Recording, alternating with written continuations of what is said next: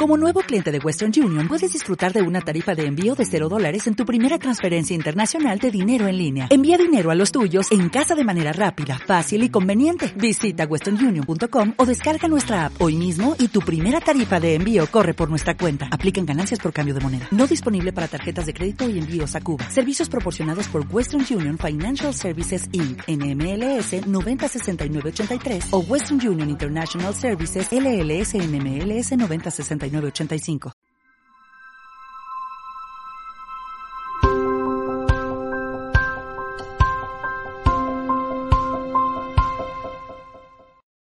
La Congregación para la Doctrina de la Fe ha declarado nulos, es decir, tienen que ser repetidos, todos los bautismos que se llevaron a cabo usando una fórmula distinta de la que ha utilizado la Iglesia desde siempre y que está basada en el mandamiento dado por Jesucristo. Id y bautizad en el nombre del Padre y del Hijo y del Espíritu Santo.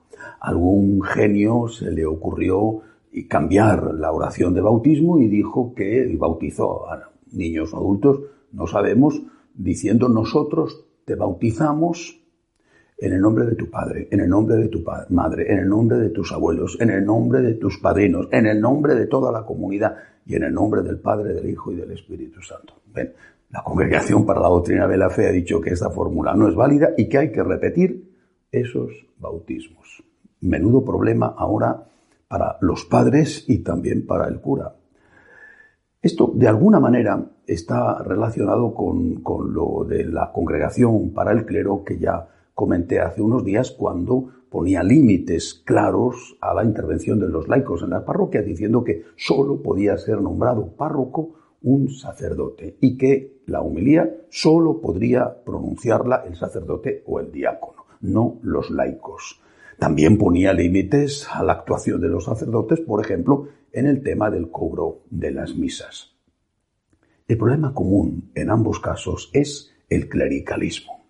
¿Por qué digo que es el clericalismo? Porque estoy seguro de que a ningún laico se le ocurrió decirle al sacerdote, oye, Vamos a cambiar eh, la fórmula del bautismo, que es muy anticuada, ¿no? Esto eh, lleva tanto tiempo y yo quiero que mi niño se bautice con una fórmula más colectiva, más, bueno.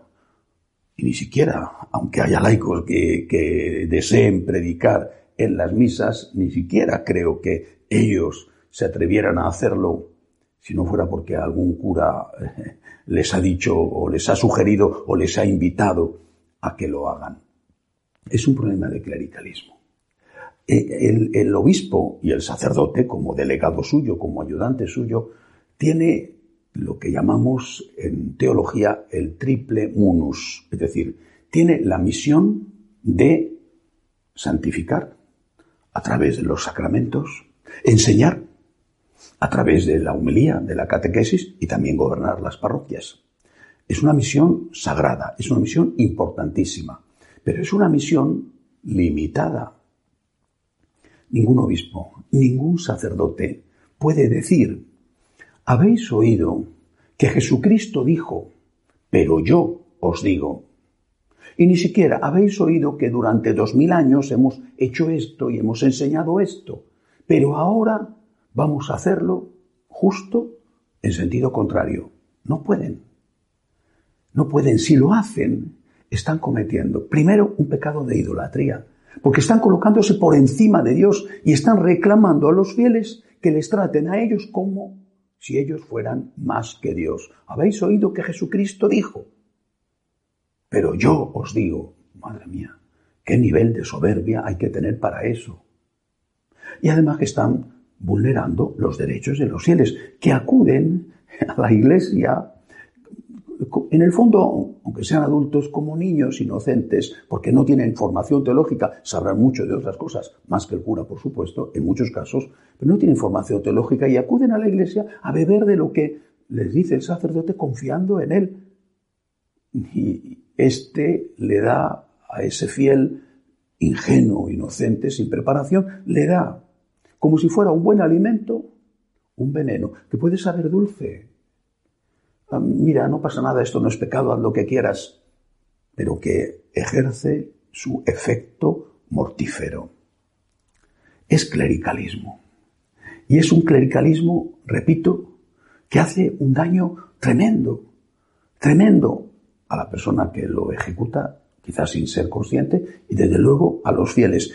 En realidad, lo que han hecho las dos congregaciones citadas, doctrina y, clero, no ha sido más que defender la tradición. Han defendido la palabra y la transmisión continua del mensaje durante dos mil años y han dicho, Jesucristo dijo, bautizad en el nombre del Padre, del Hijo y del Espíritu Santo y no se puede cambiar. Eso es defender la tradición. Y han dicho, la humilía la predica el sacerdote y no se puede cambiar. Eso es defender la tradición. Y quiero llegar eh, así a un tema eh, que está siendo muy polémico y que me preocupa. La cuestión de la comunión en la mano o en la boca. Los fieles tienen derecho a elegir. Es un derecho reconocido por la Iglesia. Tienen derecho a elegir. En España, por poner un ejemplo, en España, que lo hemos pasado muy mal y ahora está de nuevo rebrotando eh, con fuerza el virus, los obispos nunca han prohibido comulgar en la boca, nunca. Ni en lo más duro de la epidemia prohibieron eso.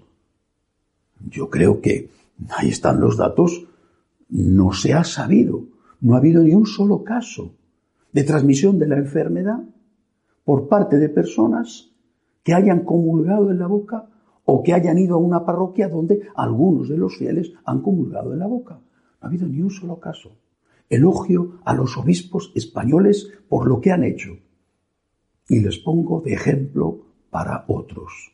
Pero lo que más me preocupa no es si, amparándose en estas circunstancias excepcionales, diciendo que estamos en un caso extremo y peligroso para la salud, se prohíbe la comunión en la boca. Lo que más me preocupa es si esto no es más que una excusa.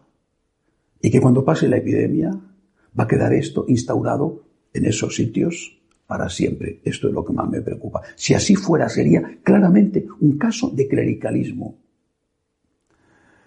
Los sacerdotes, los obispos, tienen, como sacerdote digo, también tenemos una misión importantísima. El munus debe de ser respetado y obedecido.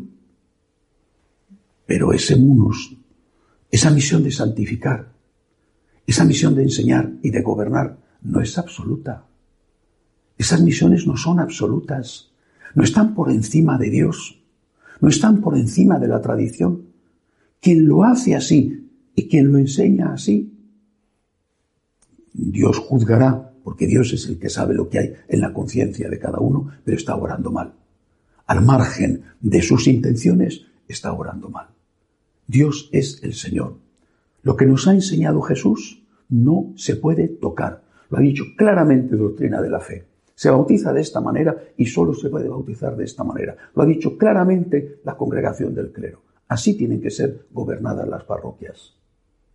Nosotros, sacerdotes y obispos, debemos de ser los primeros en enseñar lo que enseña la Iglesia, lo que enseña la palabra y lo que enseña la tradición. ¿Cómo vamos a pedir respeto si nosotros no respetamos? El clericalismo es un mal grave que hace mucho daño hace mucho daño a los fieles, a Dios nuestro Señor, e incluso hace daño al que lo practica. Hasta la semana que viene, si Dios quiere.